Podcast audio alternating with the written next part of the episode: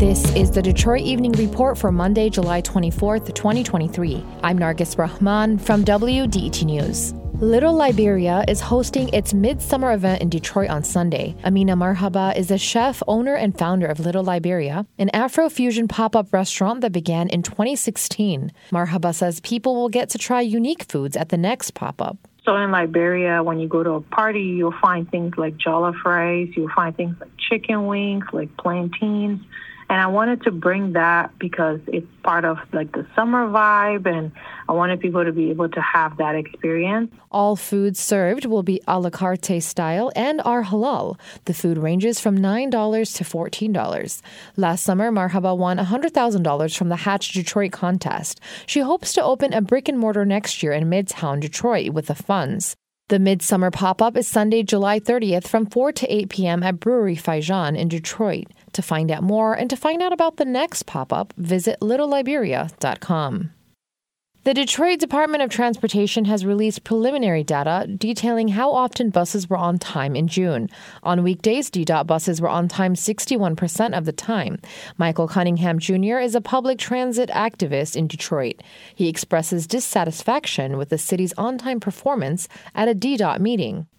That 61% is terrible, terrible, and terrible for the last year, year and a half. People need to get to work on time. We have to move faster. DDOT says it has increased bus service but doesn't have enough drivers, which is causing some delays. Advocates say part of the problem is that drivers don't get paid enough. Their wages start at about $15 per hour.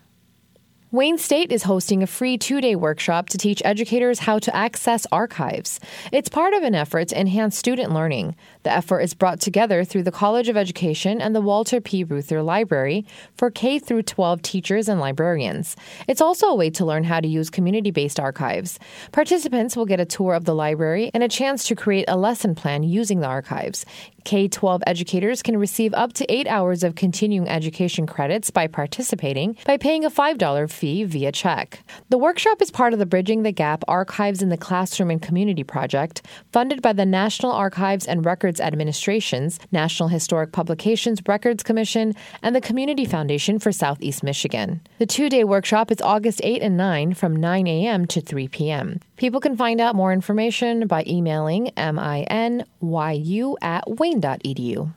The Michigan Department of Environment, Great Lakes, and Energy, or EGLE, announces $11.7 million grant to help communities upgrade water infrastructure, manage wastewater, and protect public health. Among the cities, Highland Park takes the largest chunk of funds, $10 million for water main and lead service line replacements. The My Clean Water Plan grants are through EGLE's Drinking Water State Revolving Fund, Drinking Water Asset Management, Consolidation and Contamination Risk Reduction Program, and federal resources to provide community communities clean drinking water, wastewater management, and environmental protection. In Michigan, 70% of residents are served by over 1,000 wastewater systems. New challenges include PFAS chemicals in water.